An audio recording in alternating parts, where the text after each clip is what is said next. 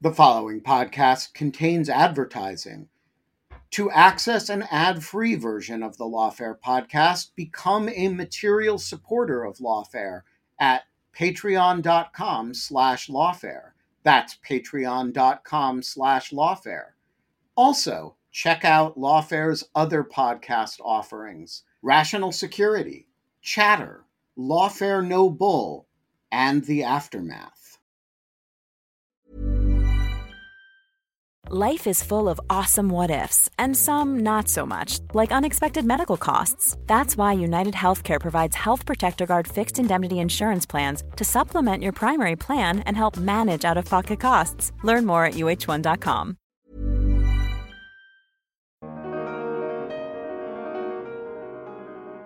about 39% of local office holders in our survey said that they were less likely to run for reelection as a result of the abuse. And for women in local office, it was even higher. We had about half say that they were less likely to run for reelection. Now, especially for women, local and state positions are often stepping stones to um, national office, the fact that this abuse is making women less likely to run is really uh, problematic as a pipeline issue when we're looking at a Congress that is already not representative of women, and we're looking at a lot of um, other offices that already have women severely underrepresented. I'm Tyler McBrien, managing editor of Lawfare, and this is the Lawfare Podcast, February 22nd, 2024. As a new report on the intimidation of state and local office holders from the Brennan Center for Justice points out, quote, the January 6th insurrection at the Capitol seemed to mark a new peak in extremist intimidation targeting public officials, but it was hardly the only act of political violence to break the period of relative stability that followed the assassinations of the 1960s, end quote. Citing the 2017 shooting of Representative Steve Scalise, last year's hammer attack on Paul Pelosi, and many other cases, the report paints a troubling picture of today's climate of political violence in America. To talk through the report and its implications, Lawfare senior editor Quinta Jurecic and I sat down with Maya Kornberg, a research fellow at the Brennan Center's Elections and Government program and one of the report's authors. We discussed how Maya and her team surveyed so many state and local officials across a number of jurisdictions, the pervasive risks and threats those office holders face, and how these threats are distorting U.S. democracy as a whole. It's the Lawfare Podcast, February 22nd Intimidation of State and Local Office Holders with Maya Kornberg. To start off, I wanted to ask you about the very sexy question of methodology. How did you go about conducting this survey? There are so many state and local officials out there operating across many jurisdictions, which is precisely why I think it can be tough to get a handle on how trends like these are affecting them. So was it difficult to collect this information? Yeah, that's um, that's an excellent question, um, and one that we spent a lot of time thinking about. Um, so we conducted two large uh, national surveys. A national survey of uh, over uh, 1,350 local office holders and a national survey of more than 350 state legislators.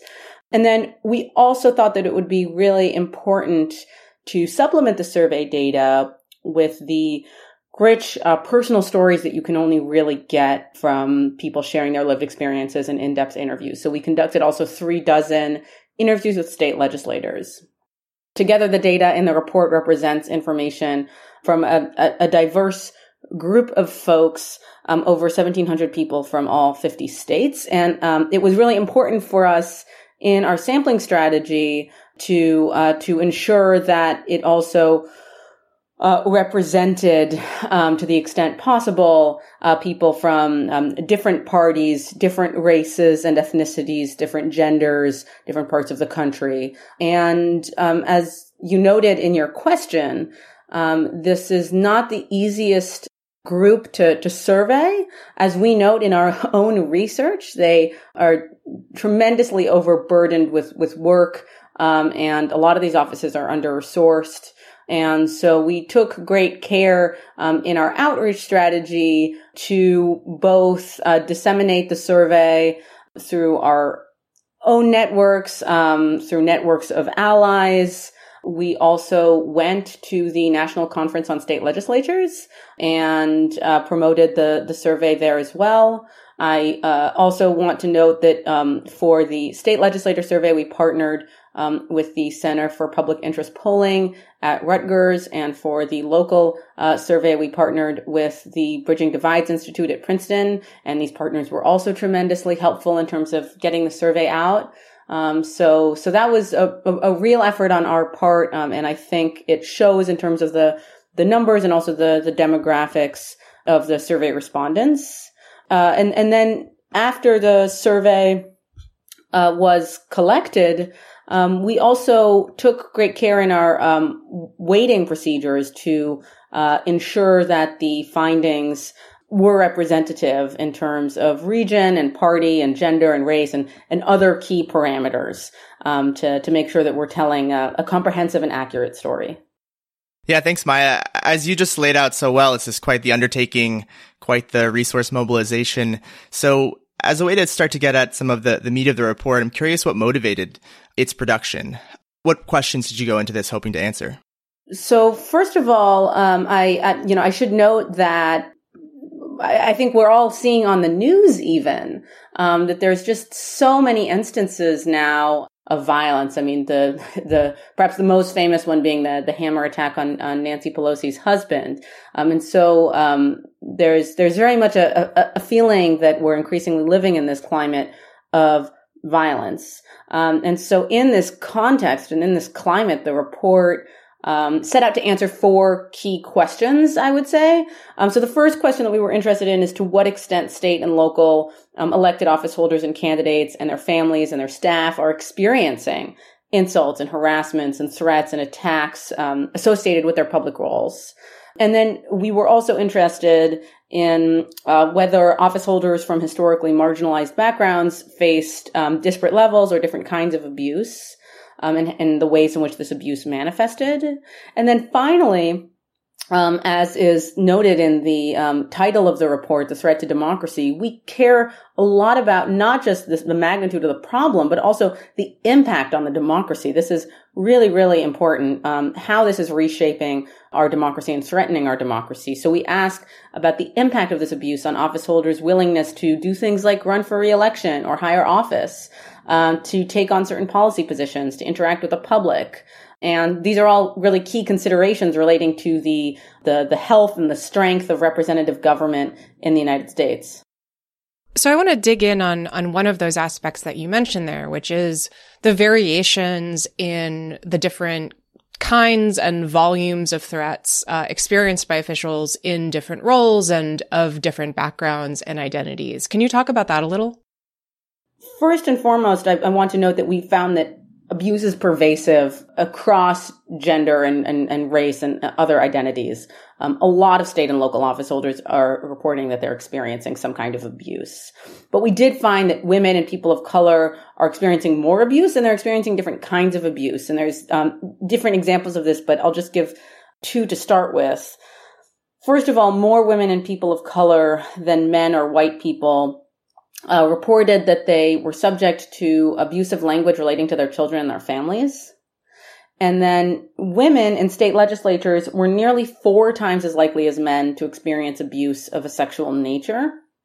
Um, and then I might add that abuse directed at women, people of color, religious minorities, LGBTQ individuals often really conveyed the hate in misogynistic, racist, anti-Semitic, Islamophobic, homophobic ways that really specifically targeted this element of their identity. Yeah, and I want to drill down on, on one aspect of identity um, that you didn't just mention, which is uh, the identity of state and local office holder uh, as opposed to federal office holder. I'm curious if you could just talk about the the distinct challenges that office holders face at the state and local level. In your lead in, you mentioned the attack on, on Nancy Pelosi's husband, for example, and, and those are the ones that often get headlines. What are what are state and, and local officials facing in particular?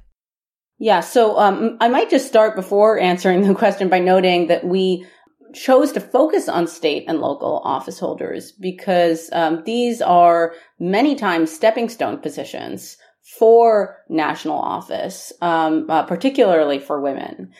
And so I think there's a story of a systemic problem that then um, continues um, in, when we look at national office as well, but that starts, especially when we're thinking about the impact of this on attrition, that starts with local and state offices. Um, in terms of unique challenges, uh, one of the one of the things that um, office holders spoke to us about was not having enough resources to help combat this abuse. And um, one of the things that we argue in the report is that states should permit campaign spending on security, uh, you know, things like home alarm systems, camera systems, ride shares for staff, things like that. Um, and um, this actually is permitted in federal campaigns. Um, the Federal Election Commission already allows candidates for federal office to spend on campaign funds, to spend campaign funds on uh, personal security. Um, and um, we note in the report that after the January 6th insurrection, candidates for Congress increased their campaign spending on security by more than 500%. But uh, not all um, states um, have these same uh, allowances for campaign spending. And, you know, we also heard from many state and local office holders that this abuse is not just targeted at them when they're in office. It starts um, in the campaign. And so having the, the resources to install some of the things that can help people feel safer um, and can help um, guard against some of these kinds of attacks. I think for office holders and for staff um, is is really important on the the state level. Um, and then I might note also that um, the U.S. Capitol Police uh, already tracks and collects data on threats against members of Congress, and it publicly reports the number that it investigates. And this data, this centralized data, allows uh, the U.S. Capitol Police to identify trends and then to allocate their security resources. And many of the state legislators and local legislators that we spoke to um, and surveyed noted that it would be very helpful to have some kind of central security agency distinct from local law enforcement that um, that they could go to. Um, and we note in the report that monitoring and data collection, the kind of thing that the U.S. Capitol Police is doing uh, for members of Congress, um, can be really important in terms of uh, creating really evidence based and responsive decisions um, when it comes to um, allocating resources and uh, responding to this violence. So, one of the things you also found in looking at sort of how these threats diverge across different demographics is that, and I'll just quote from your report here Republican state legislators reported more increase in the volume of abuse than did Democrats. And my understanding from your report, and correct me if I'm wrong, is that the majority of the abuse in question that you're talking about here is actually from within the GOP itself. So, it's legislators facing harassment uh, from constituents, from other people in the party because of their refusal to fall in line with the party rather than abuse from across the aisle. Can you talk about this dynamic and why it might vary across party lines? Yeah. So as as you noted, this is a, a problem that affects um, you know both Democrats and Republicans, but we did find that more Republicans than Democrats experienced an increase in the volume of abuse over the past few years.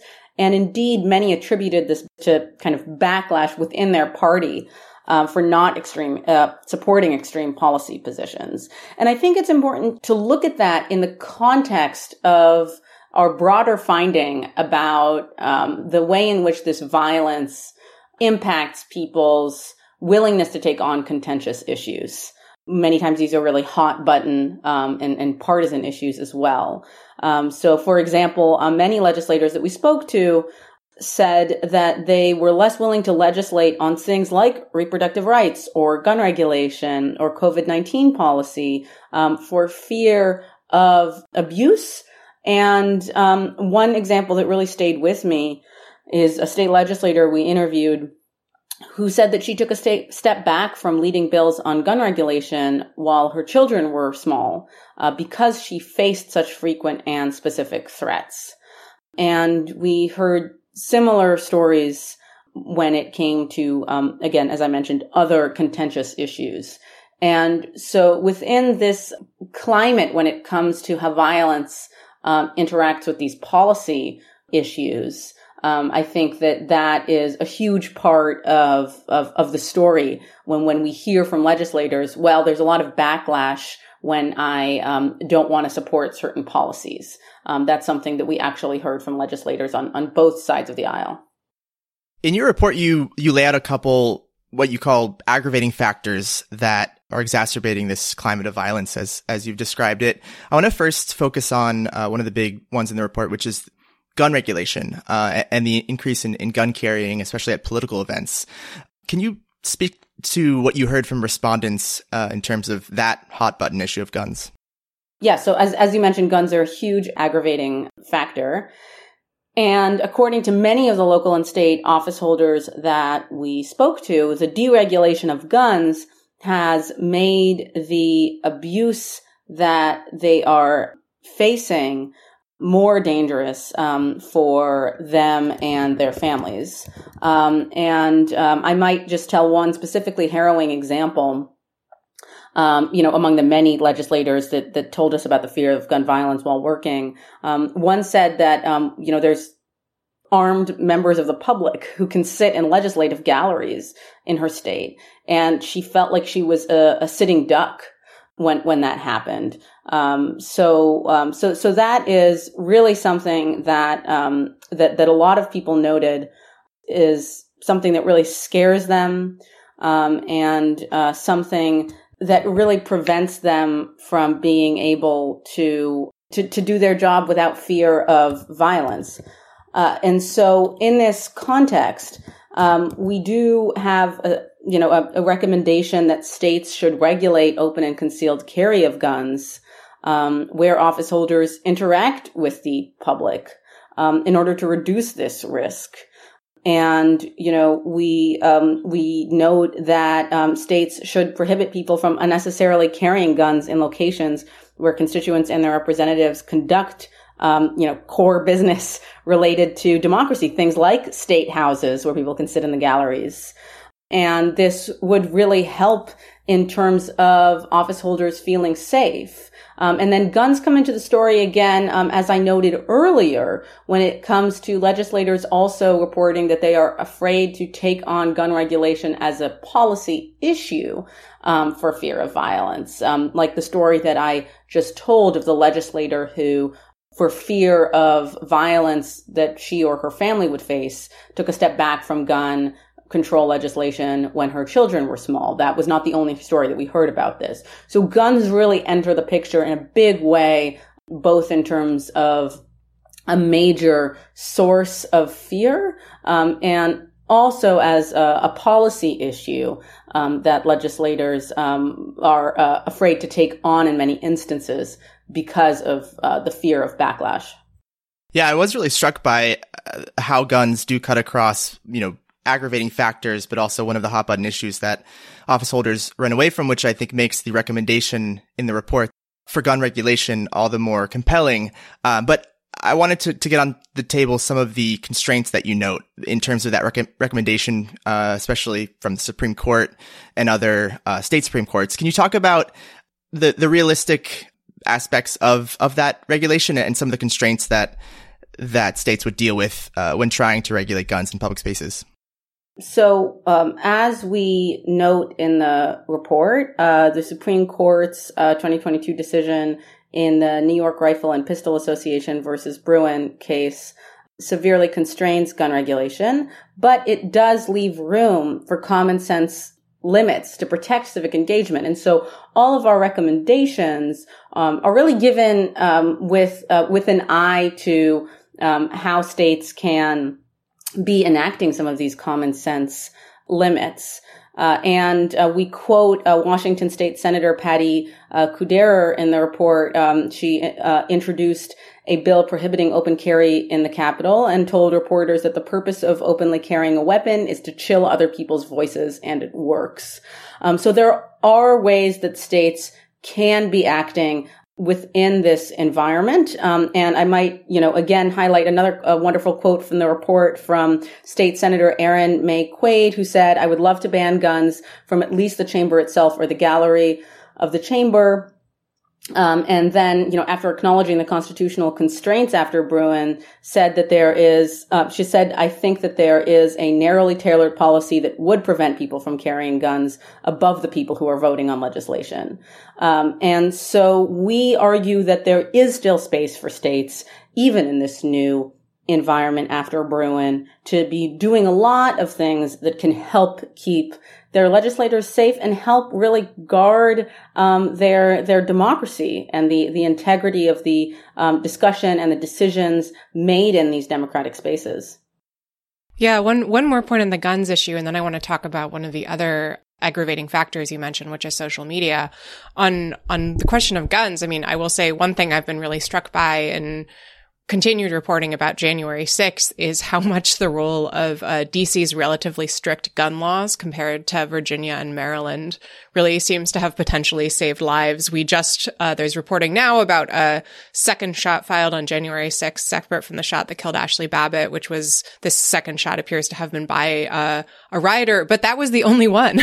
Um, and there, there's, you know, reporting about oath keepers leaving their long guns across the river in Virginia because of DC gun laws. So obviously January 6th is a particularly extreme example and uh, maybe a little different in kind than the harassment and abuse that you're, you're describing here. But I, I do think that in some ways it's kind of a, a demonstration of what stricter gun laws can do. Yeah. I, I think that there's, as you note, um, that and many other examples of of why it is so important to be creating gun laws that can help help keep people safe and and and the real ways in which they have real impact those laws when they're passed. So let's then talk about social media. Um, you point to that as another sort of aggravating issue, in addition to sort of threats of physical violence from from firearms. How is that playing out in what you're seeing here? So as as we note in the report, um, many legislators um, and local office holders identify social media as a major vector for abuse and a major space where this abuse takes place. And many of them, as a result, um, have indicated that they are hesitant to engage with citizens online uh, out of fear of this abuse. And so we argue that uh, legislative bodies and office holders and social media companies um, should prioritize the freedom to safely engage in public discourse um, as they update their policies to reduce serious harm online. And uh, again, um, we note that um, this is something that they will need to do in response to at least several cases being heard by the Supreme Court uh, this term that um, that relate to this topic. Two of these cases consider when and how go- the government can influence social media companies' content policies. Um, and two others ask when public officials' use of social media constitutes government activity, um, such that the officials' decisions to do things like blocking commenters or deleting posts um, so should be subject to First Amendment restrictions.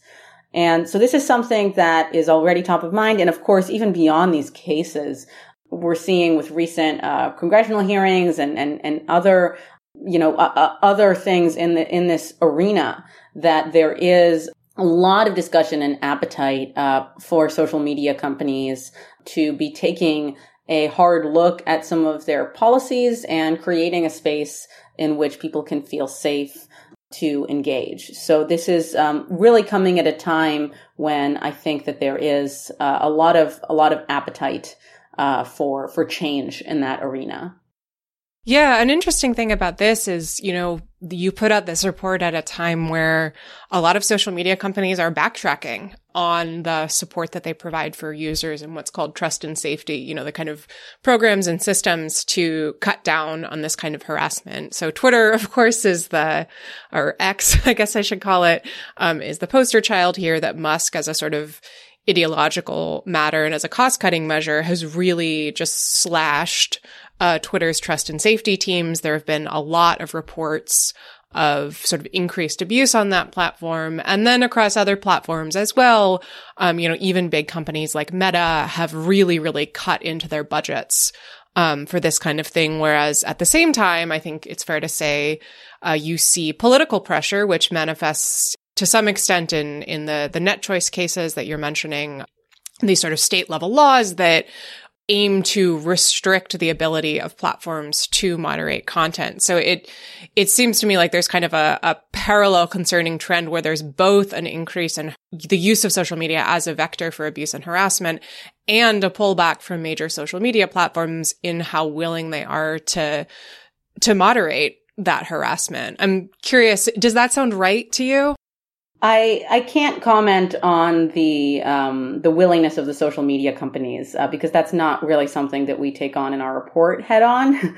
but uh, but but I do agree um, with your assessment that social media is uh, especially in this digital era in which conversations are increasingly moving online um, a really important arena to handle if we want to be keeping people safe, um, especially in the context of, um, of, of our report's findings that it is a major, as you said, vector uh, for abuse and harassment, um, and something that many legislators um, themselves spoke to um, in terms of its kind of viral nature um, and um, kind of unique landscape um, in in spreading spreading this abuse.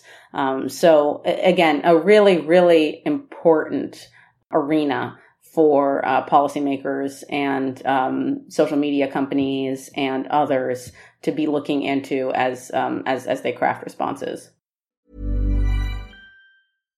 One size fits all seemed like a good idea for clothes. Nice dress. Uh, it's a it's a t-shirt. Until you tried it on. Same goes for your health care.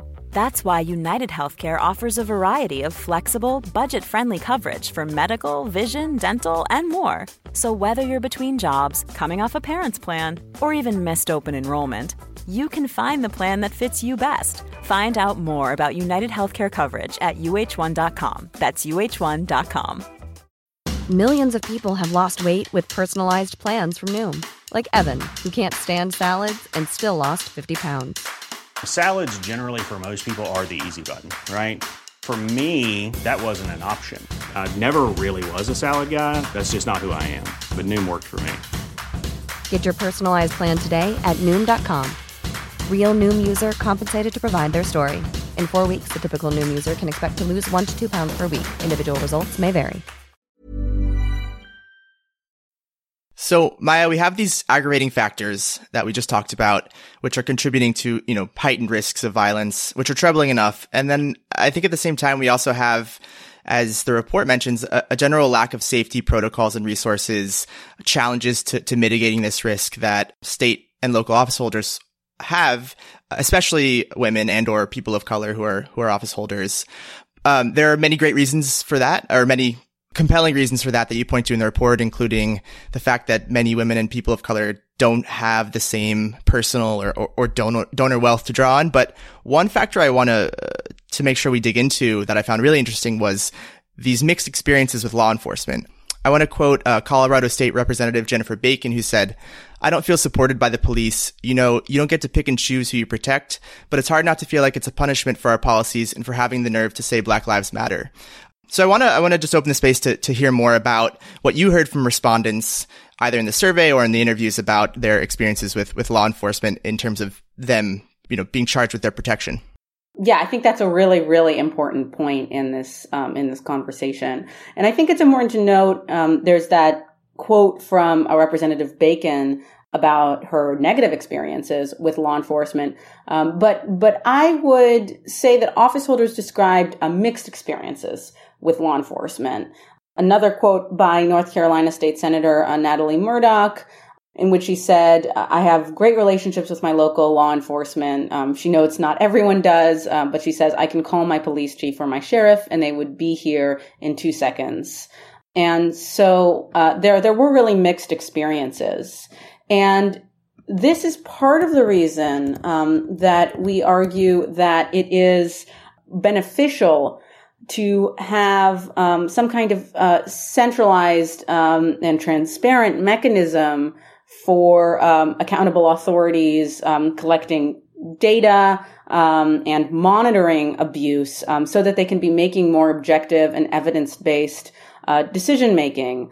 Um, and again, some of the legislators themselves called for a centralized security agency distinct from local law enforcement, um, precisely because of the negative interactions that they or their constituents have experienced with the police. Um, so our recommendation for uh, monitoring systems uh, is very much informed by this, and we argue that the monitoring of abuse um, needs to also be done in a way that is publicly available um, and that the monitoring authorities should have to report publicly on their tracking methods um, and findings and the actions taken in response. Um, and that this kind of um, evidence-based uh, decision making grounded in data can help combat this problem that, as we note in the report and as I've noted already in this conversation, is a problem that um, disproportionately impacts uh, women and people of color and other marginalized communities. And so um, this, I think, very much relates to um, some of the experiences that people have had with law enforcement. I have to say, I for a, a, while for Lawfare, I wrote about sort of online harassment, not in the political space, but you know just experiences of people who had been harassed or exploited online and how what their interactions with law enforcement were like. And this reminded me of a, a story from i want to say 2014 or 2015 of a woman who'd received you know really horrible death and rape threats on twitter and called her local police department and their answer was just what is twitter?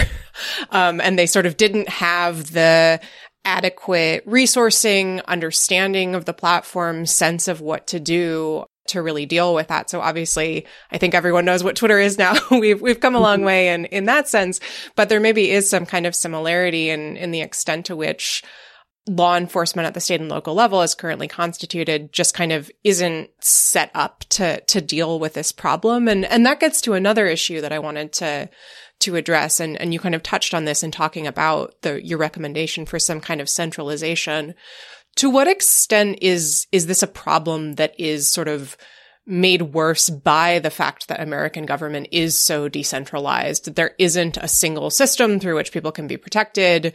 There's not, you know, a single funding system. There are a lot of local offices that are, you know, trying really hard to do good work and just don't have the adequate training and and budgeting. Um, well, I think with with this, as with um, so many other national and international problems, federalism um, can also be a source of strength.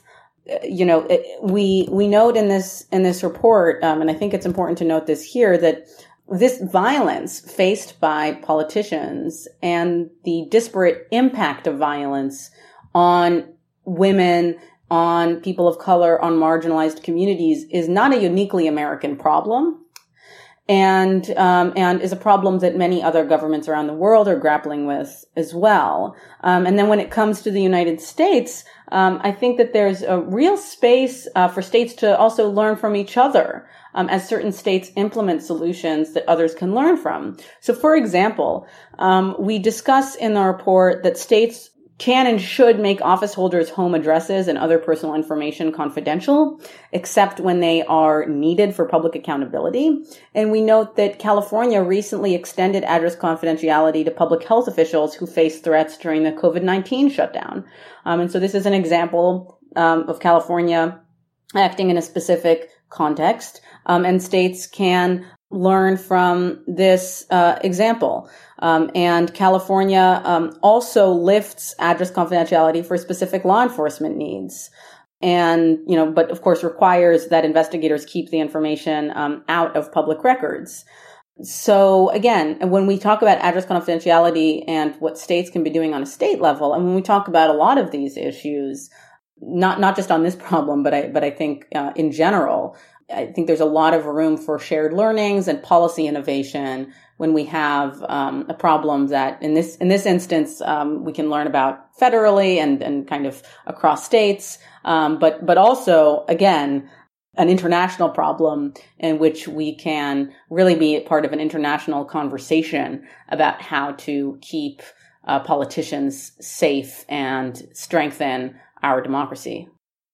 And Maya, you've you've mentioned a few of the potential ripple effects as we've gone along, but I want to be really clear-eyed about the stakes here. What are the knock-on effects? What does this all mean for American democracy and and, and the health of our civic space? Uh, what are some of the dangers here uh, beyond, of course, the the immediate harms to officials and their families and, and their staff? What's the big picture uh, stakes here? So we note that this abuse is hurting democracy in three really crucial ways. First of all, uh, because of abuse, about uh, 39% of local office holders and uh, 21% of state legislators um, in our surveys said that they were less willing to legislate on contentious issues. And this is critically important to representation.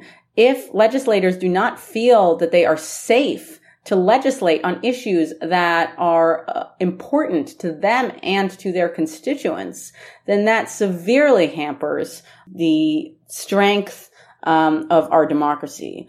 Secondly, we know that there's a problem of civic engagement. Civic engagement is, of course, another crucial tenet of democracy. We can't have a healthy democracy if politicians can't engage with citizens. They need to be engaging with them in order to understand their opinions, in order to relay to them, um, you know, what they're doing, in order to advance the the perspectives of the community. Um, this kind of ongoing conversation with constituents beyond kind of periodic elections is really, really important to building a healthy democracy. And yet, we find that 40% of local and 20% of state office holders in our survey said that the abuse made them reluctant to engage with their constituents.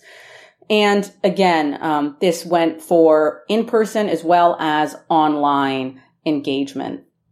And then lastly, there's a problem of attrition which is hugely important when we think about descriptive representation. Um, so that is, you know, the way in which our representative bodies are actually representative of the demographics of the country. Uh, so about 39% of local office holders in our survey said that they were less likely to run for reelection as a result of the abuse. And for women in local office, it was even higher. We had about half say that they were less likely to run for reelection. Now, given um, what I noted at the beginning of the conversation, that we know that especially for women, local and state positions are often stepping stones to um, national office. The fact that this abuse is making women less likely to run is really uh, problematic as a pipeline issue when we're looking at a Congress that is already not representative of women and we're looking at a lot of um, other offices that already have women severely underrepresented um, and again women are just one underrepresented group um, we know that a lot of other marginalized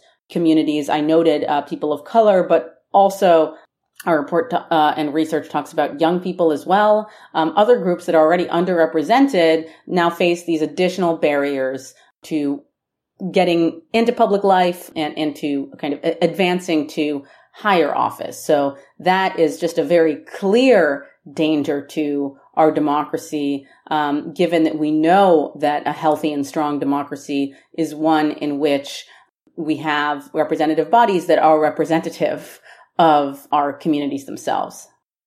There's another aspect of this that, that just occurred to me while you were talking, and that's whether this, in addition to kind of pushing out people who have been historically underrepresented in government.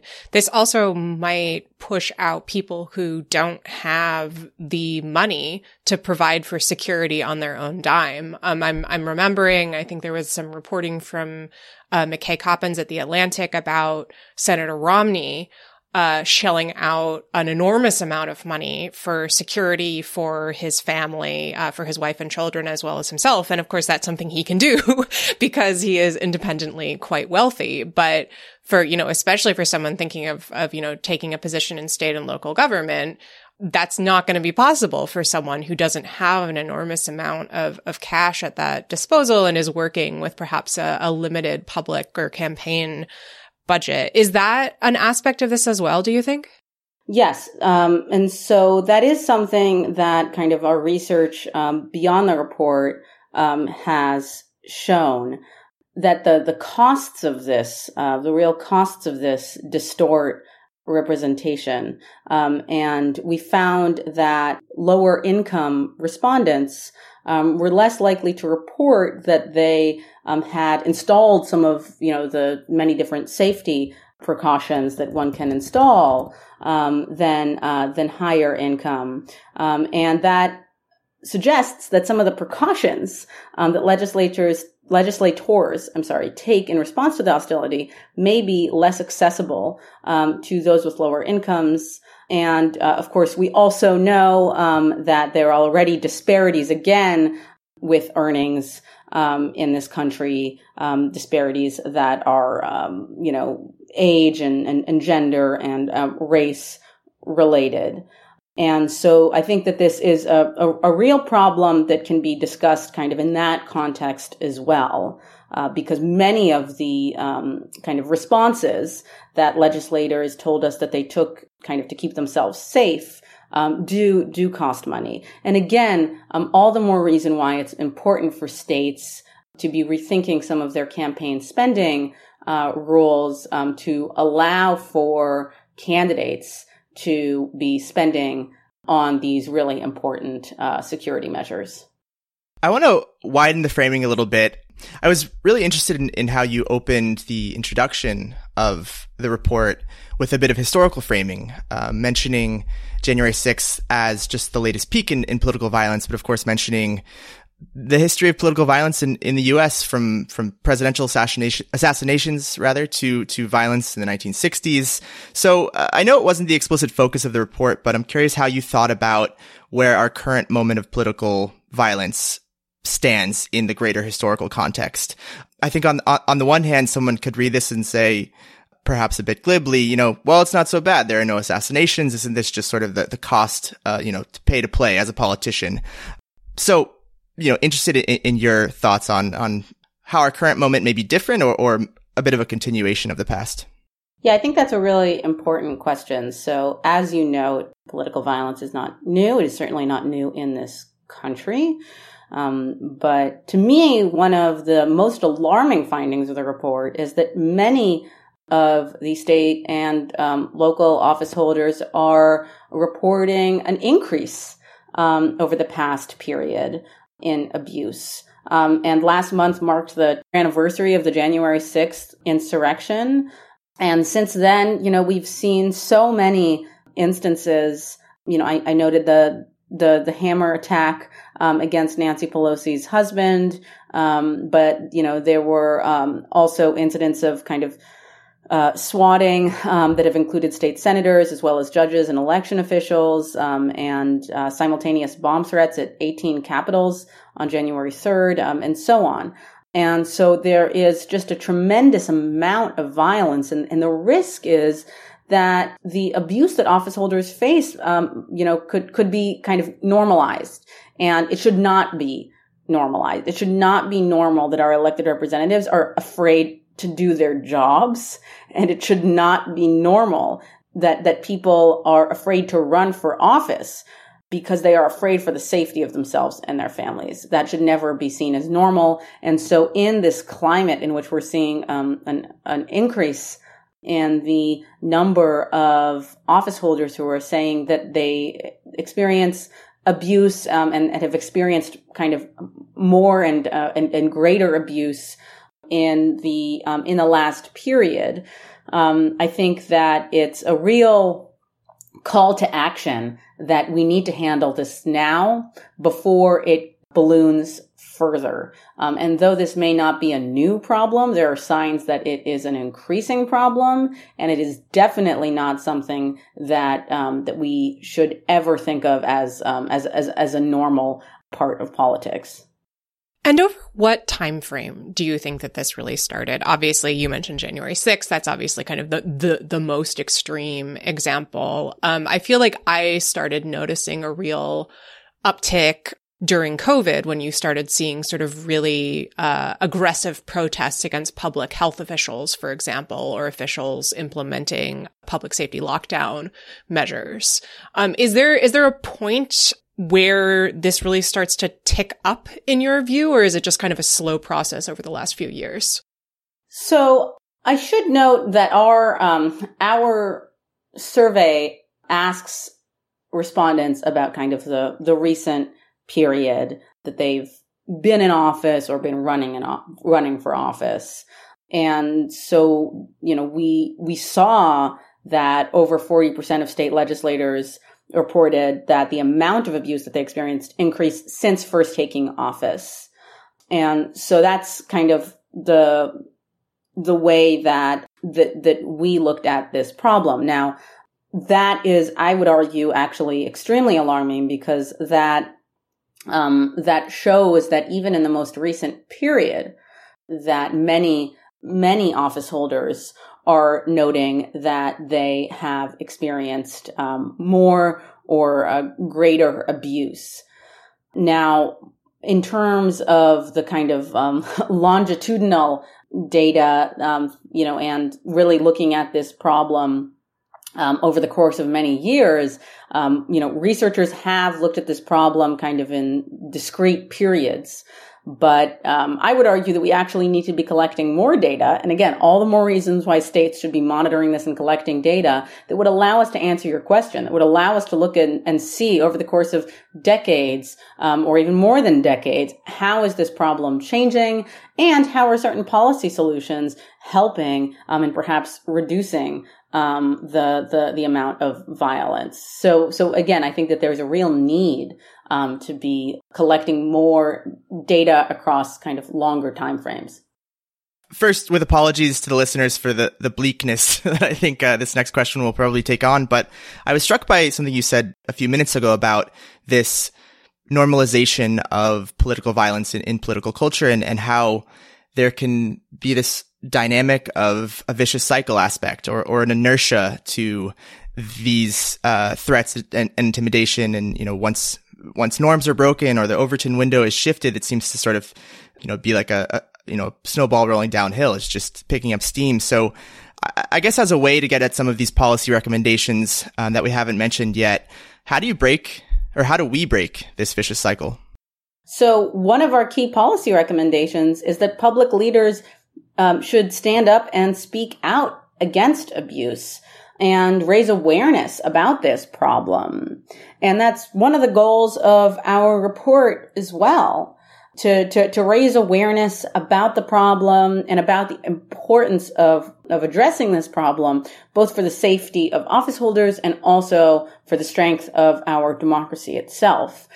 I, I think it's important to note that many of the office holders that we spoke to actually indicated that this was one of the things that they found most helpful um, when other public leaders um, took a stand against abuse, um, especially when that support came from across the aisle. Um, and so I don't think it, it, cannot be understated, kind of, in addition to these laws that need to change and um, some of the other recommendations that we make in the report. It cannot be understated the importance of uh, raising awareness and of more and more uh, public leaders taking a stand and saying this is not acceptable and we need to be addressing this problem. Um, that um, is one of the key ways I think that we can fight against this normalization that you know.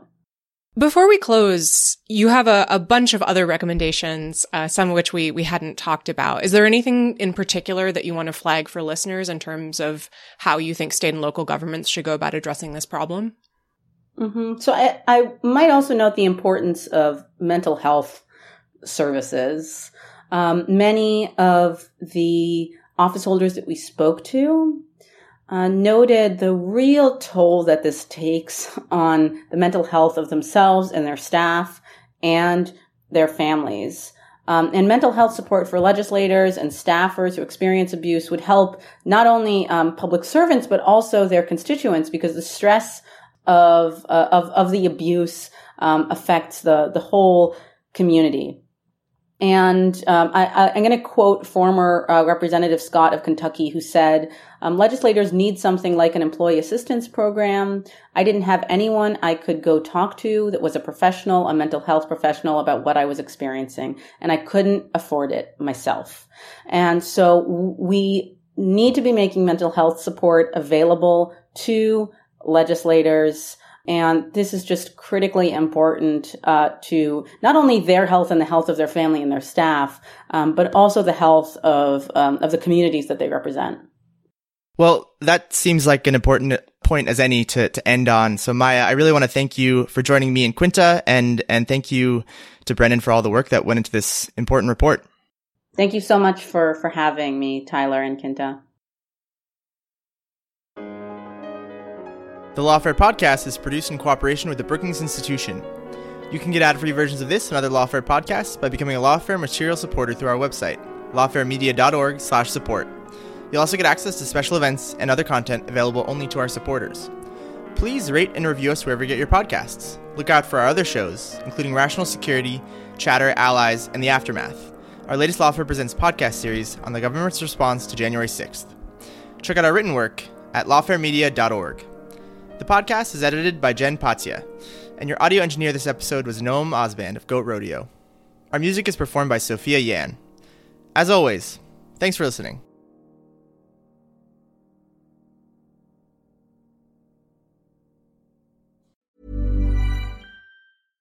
This message comes from BOF sponsor eBay.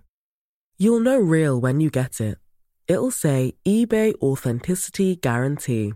And you'll feel it. Maybe it's a head turning handbag, a watch that says it all, jewelry that makes you look like the gem, or sneakers and streetwear so fresh every step feels fly. eBay gets it. So look for the blue check mark next to that thing you love and be confident that every inch, stitch, sole, and logo is checked by experts. With eBay Authenticity Guarantee, you can trust that feeling of real is always in reach. Ensure your next purchase is the real deal. Visit eBay.com for terms.